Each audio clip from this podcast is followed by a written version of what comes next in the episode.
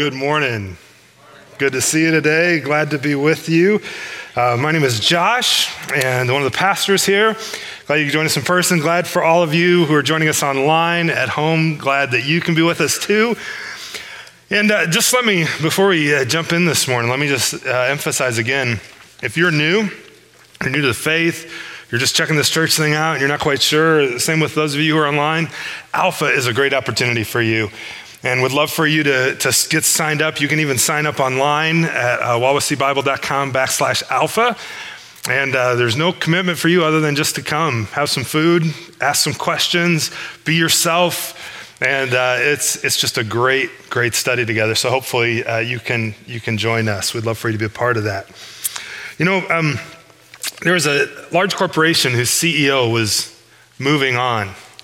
And uh, when he left, he uh, left some things for his successor. And uh, what he actually left was uh, three envelopes for him. And he told the guy who was replacing him, he said, uh, Whenever you get into this into situation, I'm, I'm confident you're going to do well. But when you face some of those situations where uh, you're just not quite sure how you're going to lead everybody through this, I've prepared these three envelopes for you, and they're down in uh, the bottom right drawer of my desk. So just pull one of those out when you face those times, and it'll be a help to you. And the guy thought, oh, okay, whatever. And he moves into his role, and things go really pretty well for the company for the first year. Uh, their stock continues to rise, and things hold steady. Sales are good. But after about a year, sales start to drop off. And uh, they drop off to a point that was concerning. And so he thought, okay, what, what am I going to do? How am I going to lead through this? And he got to the point where he remembered those envelopes. He thought, well, I might as well check it out. So he pulled out number one and he opened it up. I wonder what advice did my predecessor leave for me? And he, he pulled out uh, a note from him. It said, blame your predecessor. So he did. Called a press conference and told everybody, oh, this is all the fault of the guy who was in front of me. And the, the, press liked it, the stockholders liked it, Wall Street rallied behind it, and, uh, and their company took off and grew again for a couple years until it didn't again, and things started to decline. And so this time, though, he remembered right away that, that stash of letters he had in his desk drawer. So he went in uh, for number two, and he opened up number two, and he thought, I wonder what kind of sage advice this guy left for me this time. And he tears it open and uh, he pulls it out and reorganize. So he reorganizes. He reorganizes the whole company. He fires a bunch of people, brings a bunch of new blood in, and, and they really like this, and things go well. And uh, he has many consecutive quarters of growth, you know, just up and to the right, and things, things were looking good for this company. And then uh, finally, though, they, they hit a wall where, where just some tragic things happened, and things began to just tank suddenly, kind of off the edge of a cliff. Sales were down, his job was on the line. It wasn't, it wasn't looking good. And he thought, okay, I guess I, I'm going to have to dip into that last, that last envelope. And so he opens it up and he goes, man, I hope there's, hope there's something good in here. And he pulls it out and it says, prepare three envelopes. Don't you wish sometimes maybe when you were facing something hard in life, you had somebody who had prepared three envelopes for you? You know, when life gets hard, you could just reach into the bottom drawer and pull those out and know exactly what you were supposed to do. Well, you know, there's good news. If you're a follower of Jesus, Jesus actually, he's left you three things. He's left you his Holy Spirit to dwell within you, to guide you, to, to help you. Jesus literally calls him the helper. He's left you prayer. You can pray to him, you can talk to him at any time, in any place, in any situation. And he's left you his word. You, you have His Word as an opportunity for you to, to hear from Him, to, to learn, and to know how, how do I face this? How do I go through this? And that's exactly what we're going to do again today. Uh, we're in a series called This Exile Life, and we're studying the book of First Peter in the New Testament. And Peter's writing to a group of people whose lives are hard. And they're struggling. Uh, they're, they're struggling uh, because of their faith, uh, but likely struggling just in life in general, like you and I do.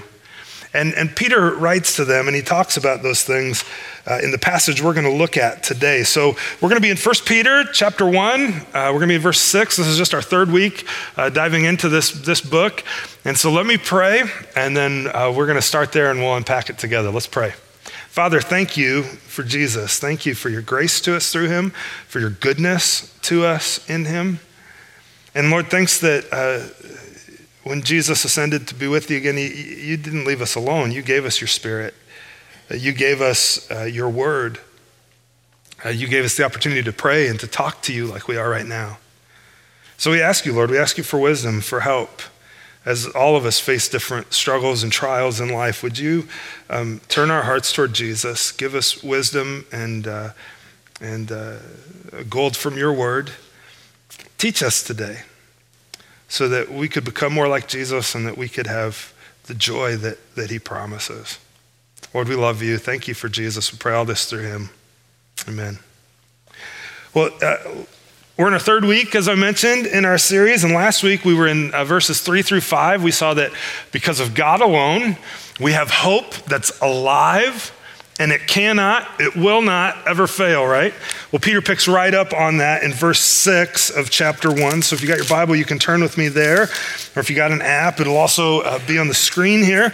Peter writes this starting in verse six. He says, In this you rejoice Though now, for a little while, if necessary, you've been grieved by various trials, so that the tested genuineness of your faith, more precious than gold, that perishes though it's tested by fire, uh, that it may be found to result in praise and glory and honor at the revelation of Jesus Christ. Though you have not seen him, you love him. And though you don't now see him, you believe in him and you rejoice with joy that is inexpressible and filled with glory, obtaining the outcome of your faith, the salvation of your souls. It's the word of the Lord. You know, um, as we look at this now, let's just go ahead and circle back. We'll go back to verse six and let's just kind of unpack this together and plow through it. Sound good? You'll notice too on your message notes this morning, and uh, throughout this whole series, you're going to see the text that we're unpacking just kind of written out there, even double spaced and spaced out. And I would encourage you, as you're listening and as, as we're uh, studying this together, take a pen, take a pencil, and just mark it up. If you're at home, you could, you could print out the text, you could do this right in your Bible, and, and just, just write some things. Just what do you notice? What do you see? Engage with God's word here, okay? Do that with me. So let's go back to verse 6. We're going to start there. And, and Peter begins. He says, In this you rejoice. In this. Well, what is this? What's the this that we rejoice in? Well, it's, it's everything that he had previously said that we studied last week, right? Remember, this is a letter. When Peter wrote it, he didn't write it in little chunks like we're taking it and studying it. He wrote the whole thing, they read the whole thing. And so they would have just read verses three through five. They didn't just pick it up in verse six like we did. And so when you go back to verse three, you read, Blessed be the God and Father of our Lord Jesus Christ. And then specifically, here's some of the things that I think he's saying in this rejoice. In this you rejoice. He's saying these are the things you guys are rejoicing in, that you're exalting in, that you're uh, just having great joy in. Well, uh, uh, let's look at, look at some of them. Uh, one would be uh, his great mercy, right? God's great mercy. They're rejoicing in that. Um, that. That he's caused us to be born again. That's a good thing to rejoice in. That they have uh, a living hope through the resurrection of Jesus, those are good things to rejoice in, isn't it? They've been born again both to a living hope and to an inheritance. That's a great thing. We were, we were doing this last night in our life group, just, just talking about some of these things, studying God's word, and, and looking at the good things that God has given us in Jesus Christ that we've been born again to. To, the, to this living hope, to this inheritance. That's what Peter's saying when he says, In this you rejoice. These, these are the things. You, I wonder, what do you rejoice in? That word rejoice in this context really means to exalt, like to have just great joy, great jubilation. What do you rejoice in? Uh, is it in a, in a football team? You stand up, yes! Or maybe it's not in a football team winning, but another one losing. Maybe you exalt in that. Uh, what do you exalt in? Is it, Is it just good news in general? Is it, what is it that you exalt in? Peter reminds us that, that it's, it's okay to exalt in things like that, but, but the ultimate thing to exalt in are, are these things that we have a living hope. We're, born again. We have an inheritance in Jesus. And an inheritance that, see, I don't know about you, but when I exalt in, in good things happening, like with maybe, uh, again, I'll go back to like a sports team, right?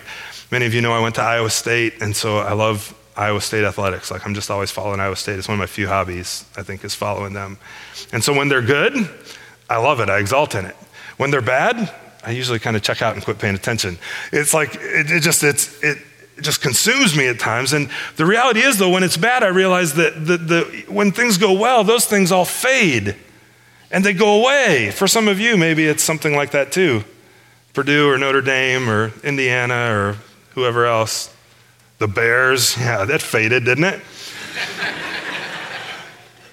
I mean, but those things are perishable, they fade, they, they go away. But not this. Peter, excuse me, says uh, they're imperishable, they're undefiled, unfading, and they're kept in heaven for you. They're not even here. Like you, you have a future living hope and inheritance. That's what you exalt in. That, that's what he's saying. And this you exalt. And, and not only this, but you, by the way, another thing to exalt in, you are being guarded through faith by God's power for a salvation that it w- will be revealed is yet to be revealed. It's future, like there's something to live for, something to look forward to, right? Isn't that good news? Uh, so the question is, what are you rejoicing in? When Peter writes to these Christians and when he writes to us, he's just, I would imagine that not every single one of them who heard this uh, all the time, 100% of the time, we're rejoicing in those things. But, but Peter says this in such a way that it's like they know they ought to be because he's like, hey, in this you rejoice. This is the thing to be fired up about. This is the thing to be excited about. That's what he's referring to, that because God alone we have hope that's alive and cannot and will not fail. We saw that last week. And you go, yeah, Josh, I know I should rejoice in that, but you don't understand. My life is really hard right now. It's so hard. Like, you, you don't know the circumstances in my home. You don't know the circumstances at my workplace. You don't know what's going on with me physically. Like, like you don't know. I get I should do that, but life is hard. But there's good news for you because Peter was writing also to people whose lives were hard. And oftentimes, Christianity gets a bad rap from people who look at, at some people who maybe teach God's word falsely and uh, look at it and say, uh, You Christians, you just deny reality. Like you, you think that because uh, of your, your faith in this mythical God, like all of a sudden everything's going to get just so good for you. Like you're going to be healthy, you're going to be wealthy, uh, you're going to be wise, you're going to be prosperous. Like everything is just going to go so good for you, right? And if it's not going good for you, you must just not have enough faith. Like, come on. And I would say the same thing. Come on, that's just not true. See, Christianity, true Christianity and God's word does not deny reality, it doesn't deny it. Too often, people in general, whether by means of escape or sometimes just falsely teaching God's word for their own benefit, can deny reality in the way they understand God's word. Like, suddenly, if I become a Christian, life is just going to get so much easier. Actually, Jesus, the, the one whom our whole faith is named after Christ, Christian, right? He actually said, No, if, if you trust me, expect life to get really hard. Take up your cross and follow me. God's word doesn't deny reality, and Peter doesn't deny it here either, because look at, look at what he says. He says, In this you rejoice, though now, for a little while, if necessary, you have been grieved by various trials. I wonder, are you being grieved? Have you been grieved by trials? If, if you haven't, I think you're lying to me. Like we all have, right?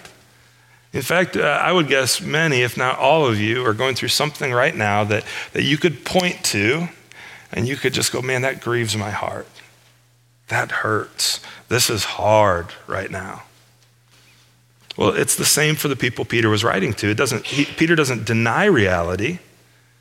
He, he actually presents life as it truly is. That's what God's word does. But at the same time, he, he doesn't deny the hard things of life. He also doesn't deny that there's, there's good things coming. And so while we don't ignore the hard things, we do know that that, that good thing coming informs how we should go through these various trials. And that's kind of where, where Peter is going to be going and taking us today. And so uh, the reality is, though, that you will face trials. There are trials that you and I will face in this life. There are. It's just, it's unescapable. In this you rejoice, Peter said, though now for a little while, if necessary, you've been grieved by various trials. So we said trials a number of times. What's a trial? We should probably define that, shouldn't we? Understand uh, what is Peter talking about when he talks about a trial? Well, I would uh, give you this definition. I think it's helpful. A trial is a painful circumstance that's allowed by God to shape my conduct and my character. A trial is a painful circumstance that's allowed by God to shape my conduct and my character. Let's unpack that a little bit. Number one, it's a painful circumstance. I don't know of any trial that isn't painful to some degree. Now, some are very painful, some are just kind of a minor inconvenience, right? But, but there's a certain amount of pain in any trial. There's various kinds, like Peter says. And they, they might be emotional trials, they might be physical, they, they might hurt spiritually. Um, you know, I, I think when Peter says various trials, it tells me he doesn't have maybe a specific trial in mind, but he has a number of them. Now, it's likely, though, Peter's writing to Christians who, who are suffering for their faith, so he probably has in mind something that's related to, to a trial due to their faith in Christ. Uh, but, but I think uh, Scripture shows us throughout Scripture that there are trials that are sometimes just uh, a part of life and due to our sin, due to, due to the fact that we live in a fallen world, maybe I should say. I mean, James says, Count it all joy, my brothers, when you meet uh, various trials, trials of various kinds, which tells me that some trials, yeah, they're due to faith. Other trials are just due to life. you know? Uh, it could be anything from an aching back to a hard circumstance to a tough season at work to a failed relationship. And it gets really hard to the death of a loved one, to a terminal illness, even uh, as we'll see throughout the book of 1 Peter, to facing persecution due to your faith. Trials run the gamut. And they're painful circumstances that God allows in our life. See, he allows them. That's, that's good news. Notice in this definition who's still in control? God is. So, even in the hardest of circumstances, the hardest of trials that, that make absolutely no sense, I have confidence that God is in control, and God's word is clear about that. God's word doesn't deny that I face trials, but it, it also reminds me that in the midst of them, God is in control. Uh, we're going to come back to that they're, they're meant to shape my conduct and my character. And, but before we get too much farther in kind of unpacking this, because we are going to come back here, I think it's also, though, important to recognize that while we all face trials, because we do, we also all face consequences at times. It's a word we use with our son, Charlie, a lot. You know, when he's misbehaving, hey, Chuck, uh, you're about to face some consequences. Oh, then he kind of perks up and he knows, he knows, oh, I better, I better change my behavior here. Something's coming. Well, what's a consequence? A consequence is uh, the natural outcome of my choices. That's a consequence. See, because sometimes maybe maybe you've run into this. Somebody comes to you and like, oh, I have this huge trial, and you're thinking in your mind, dude, you totally brought that on yourself. What are you talking about? Huge trial. That's a direct result of a choice you made like back then. There's trials and there's consequences. Do you see the difference? Uh, trials, again, as, as we look at them, trials are allowed by God. Maybe we can get both of those up on the screen here. Um, uh, trials are allowed by God to, uh, to shape my conduct and my character, whereas consequences uh, are the natural outcome of my choices. I think Peter even has this distinction in mind when he's writing his letter because on a handful of occasions, he actually says that he draws a distinction between suffering in a good way and suffering because of foolishness. We'll see that. I mean, you get to uh, chapter 4, for instance, uh, he says, But rejoice insofar as you share Christ's sufferings that's a trial, they're rejoicing. Uh, that you may also rejoice and be glad when his glory is revealed. He goes on here. He says, If you're insulted for the name of Christ, you're blessed because the Spirit of glory of God rests upon you. So if you're insulted for the name of Christ, good suffering, right? But, probably a trial. But, but let none of you suffer as a murderer or a thief or an evildoer or as a meddler. Consequence. See the difference? Trial versus consequence. And then he closes this, this little portion of 16. He says, Yet if anyone suffers as a Christian, let him not be ashamed, but let him glorify God in that name. He says something similar in chapter 2, verse 20. He says, What credit is it if you sin and you're beaten for it? Consequence. But, but when, you, when you do good and suffer for it, you endure. This is a gracious thing in the sight of God.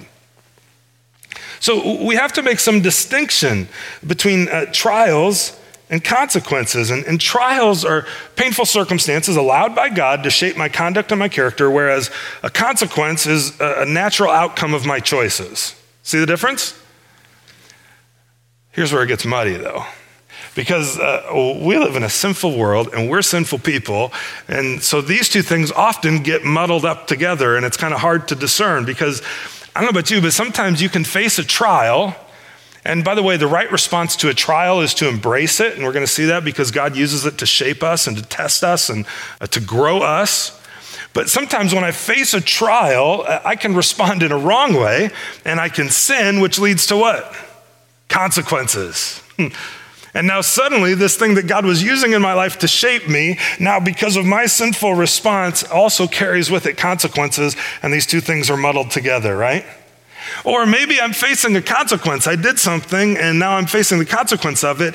But as the right response to a consequence, by the way, then is to repent, to turn back to God. And I do, I repent, but there's still uh, some consequences I have to deal with. But now God is going to use those consequences. Uh, you could rightly probably say that He uses that consequence now as a trial in my life because I've repented. And see how it's messy and just kind of muddled up and muddy?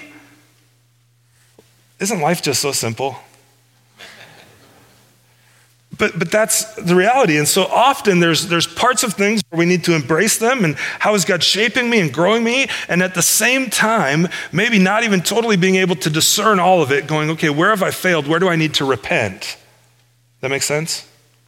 As we face trials and as we deal with our consequences, uh, this is, uh, Peter here is talking about trials, of course.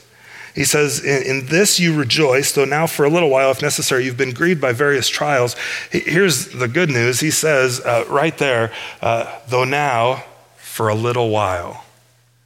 Your trials, friends, are for a little while.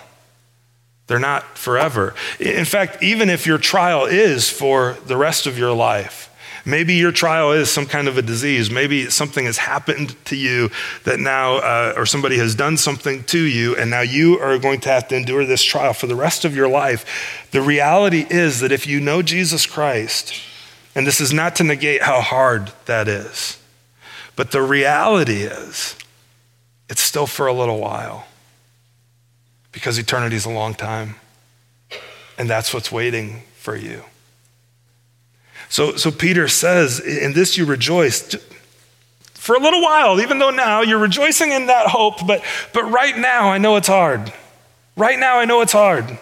You're facing various trials. Uh, see, in fact, chances are everyone in this room, well, this is true, everyone in this room, everybody watching online, you're in one of three places. You're either in a trial right now, right? You're in the midst of a trial of some sort. Two, you're just coming out of a trial because they're for a little while, they're for a time. And uh, hopefully you've responded in a godly way, and He's used that to shape your conduct and your character. Praise the Lord.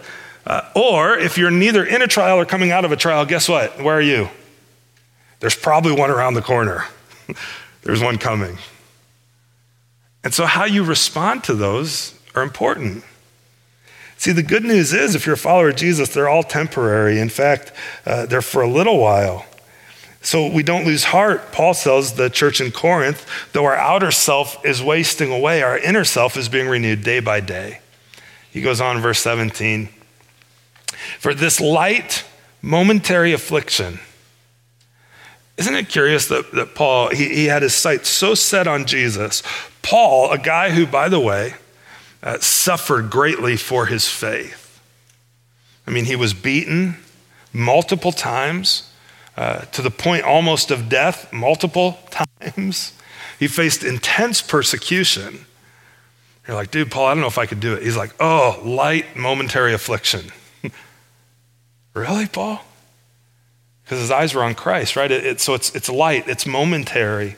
It's preparing us for an eternal weight of glory beyond all comparison. I love that. Like, think of like the greatest thing you could ever experience in your life.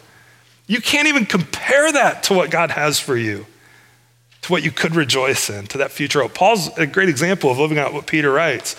Look at verse 18. He goes, As we look not to the things that are seen, but to the things that are unseen. For the things that are seen, they're, they're transient, they're fading. But the things that are unseen are eternal. Friend, I don't know what you're going through. I don't know what's facing you. I don't know what you're coming out of. I don't know what you're heading into. But the reality is it's temporary and there's it's transient and there's glory waiting for you if you know Jesus Christ that's eternal. Rejoice in that. Rejoice in that.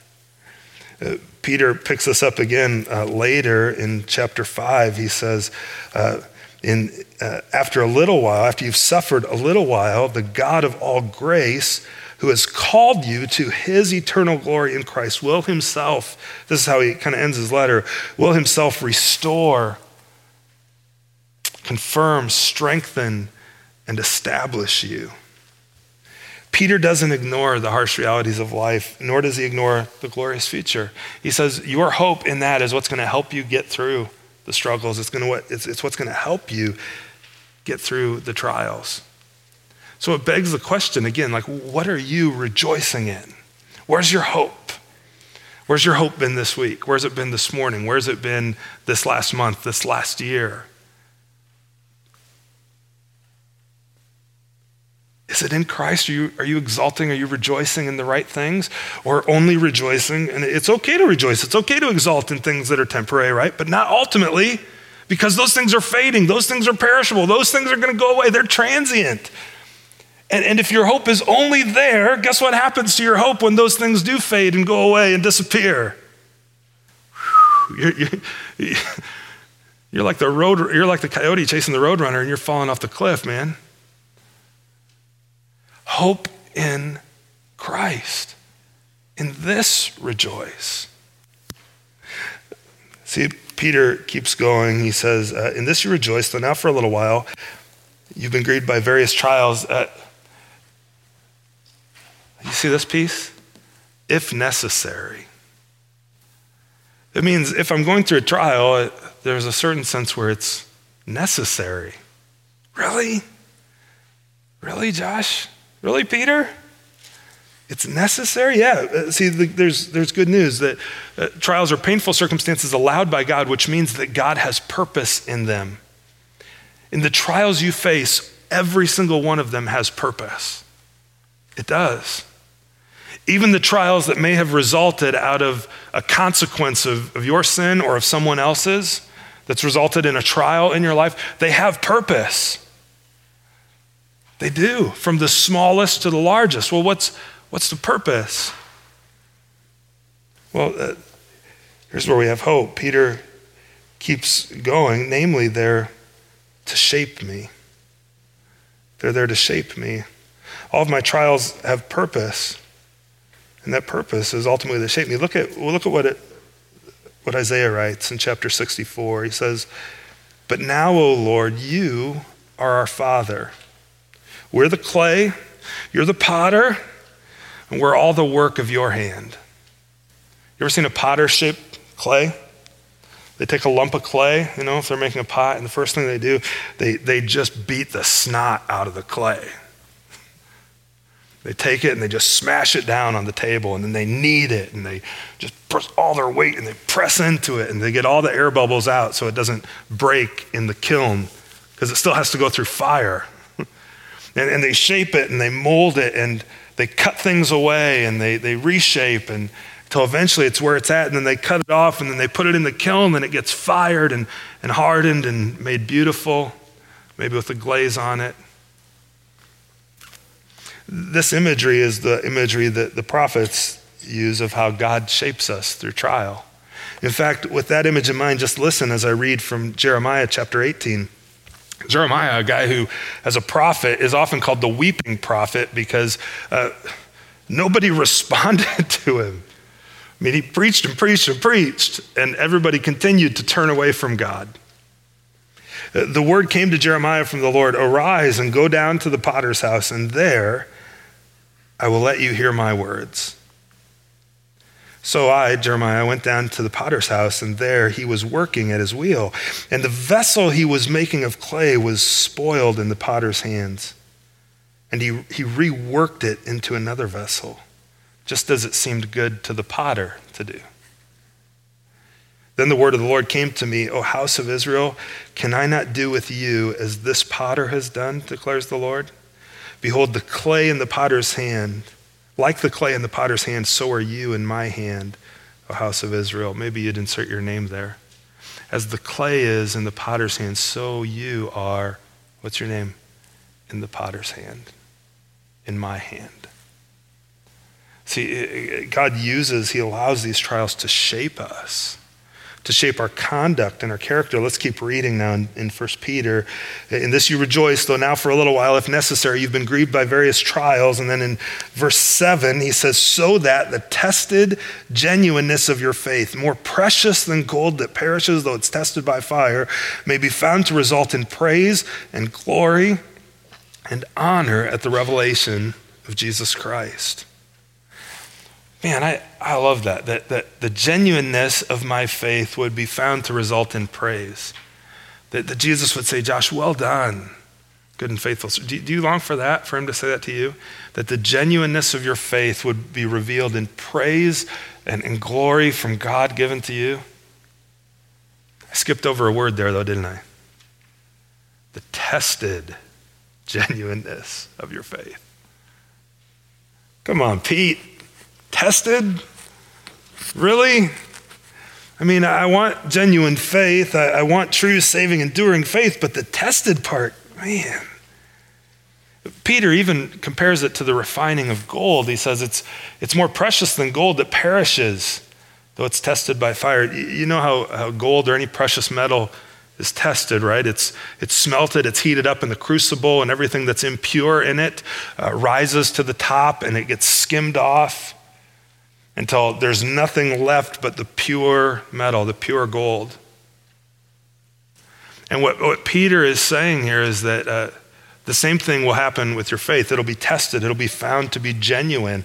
It'll, it'll, be, it'll go through the crucible. It, it, all the bad stuff's going to boil up. God's going to skim that off. He wants to shape you because He loves you. And, and even though gold, which uh, for them especially would have been the most precious thing that they could have owned, the gold will perish in the fire ultimately. It's just going to perish, but not your faith. Your faith is so precious and so valuable that once it's tested and shown to be genuine, man, it's awesome. Like, like, imagine, like, consider what it results in, which is where Peter's headed. And, this idea of, of God using trials to test us isn't new. It, it's what God does. Psalm 66 For you, O God, have tested us. You've tried us like silver is tried. Or the, or the writer of Proverbs in Proverbs 17:3, the crucible is for silver, the furnace is for gold, and the Lord, he tests hearts. Remember, though, in, in that trial and the thing that God is using to shape you, He's doing it for the growth of your conduct and of your character. Your conduct simply being uh, what you do, this is your, your action. And, and Peter, uh, over and over throughout the of his letter, he's going to be talking about having a, a, holy conduct. Be holy, the Lord says, for I am holy, right? Don't suffer for being a murderer and a meddler and being foolish, but suffer because you're following Jesus and honoring him. Your conduct will be shaped in your trial. Not only this, but your character, who you are. It's going to, it's going to shape and develop who you are. But Peter says it will be tested. And that's a good thing. Because when it's the real deal and proven so, then God grows us. He grows you. And there's a, there's a good result. Uh, James chapter 1, eh, this is why James can say, Count it all joy when you face trials of various kinds. Why? Because look at verse 3, he says, For you know that the, that the testing of your faith, it produces steadfastness. And then in verse 4, and let the stead, let steadfastness have its full effect, which tells me I might have to sit in my trial for a while to get the full effect of what God's going to do in my life that you may be perfect and complete, lacking in nothing. God's going to grow you through this, friend. You know, if you want to see suffering, both suffering uh, well and suffering uh, through a trial in a way that's really not a good plan, uh, you can turn to the book of Job in the Old Testament. You familiar with Job? Uh, Job's life is a country song. For real, like every country song, is, you can kind of find it pretty much in Job's life. Uh, as, as he was going about life, there was a day when Job's sons and daughters were eating and drinking wine in their oldest brother's house. Job, by the way, was incredibly wealthy. He had everything he could ever imagine uh, and ever want. Like, he was the Elon Musk, Bill Gates, uh, Jeff Bezos of his day, he had it all. He had it all. He was uh, wealthy and, and he loved the Lord, though. A messenger of Job, though, came to him one day and he said, uh, Job, the, the oxen were plowing and the donkeys were feeding beside them. And the Sabeans fell upon them. Uh, as other people came upon them, they took them, they struck down the servants with the edge of the sword. I'm the only one who's escaped to tell you.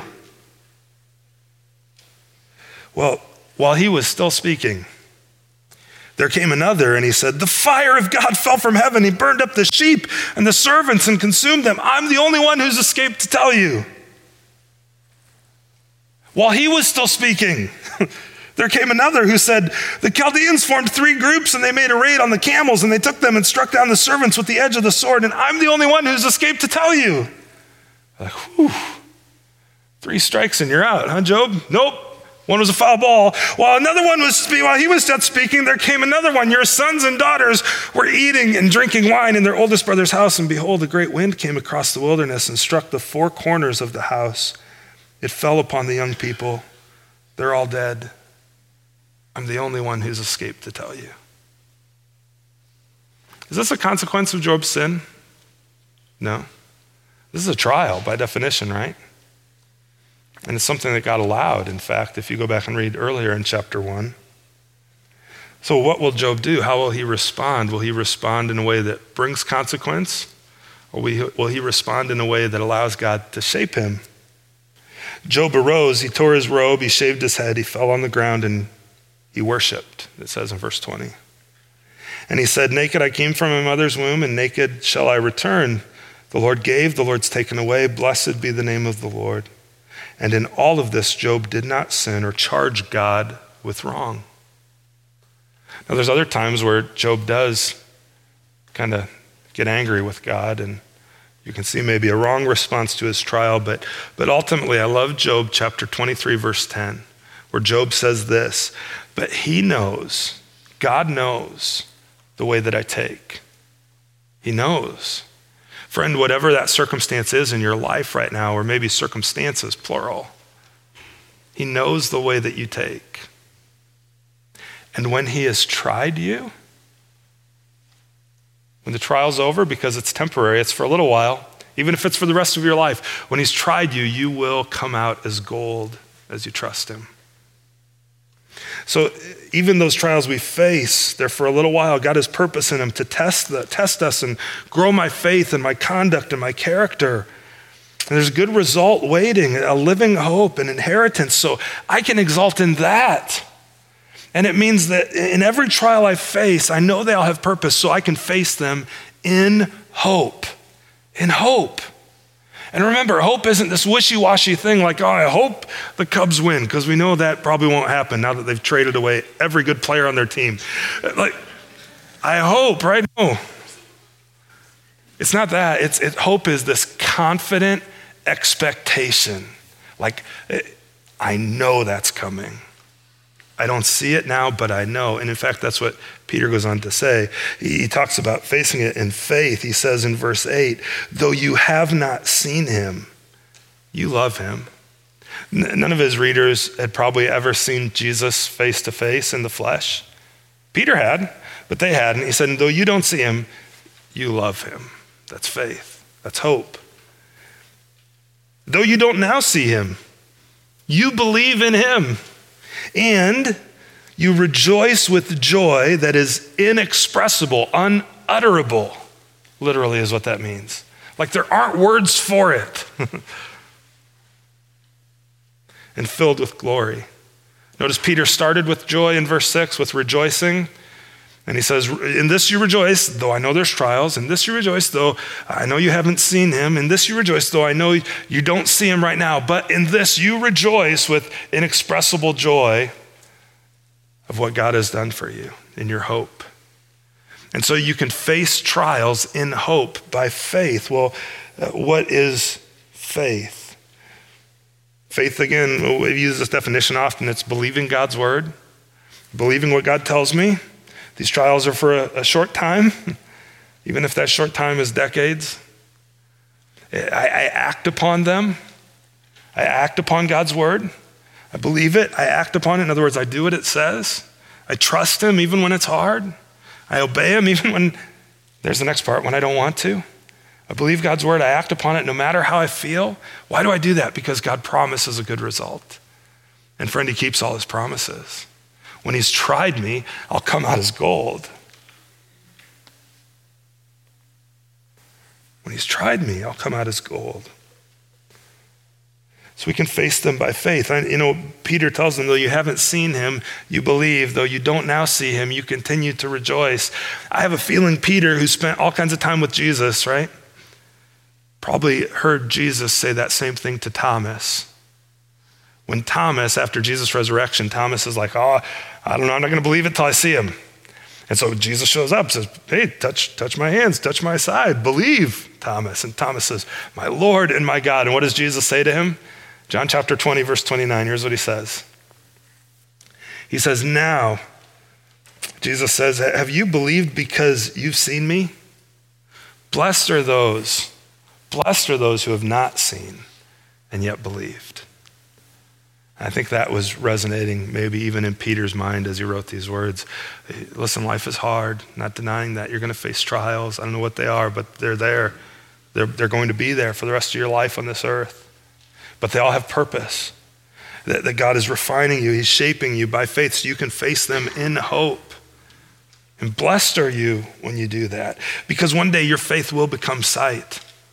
God does promise a good result through these trials. If you're in a consequence, repent and then embrace the trial that's awaiting you after your repentance.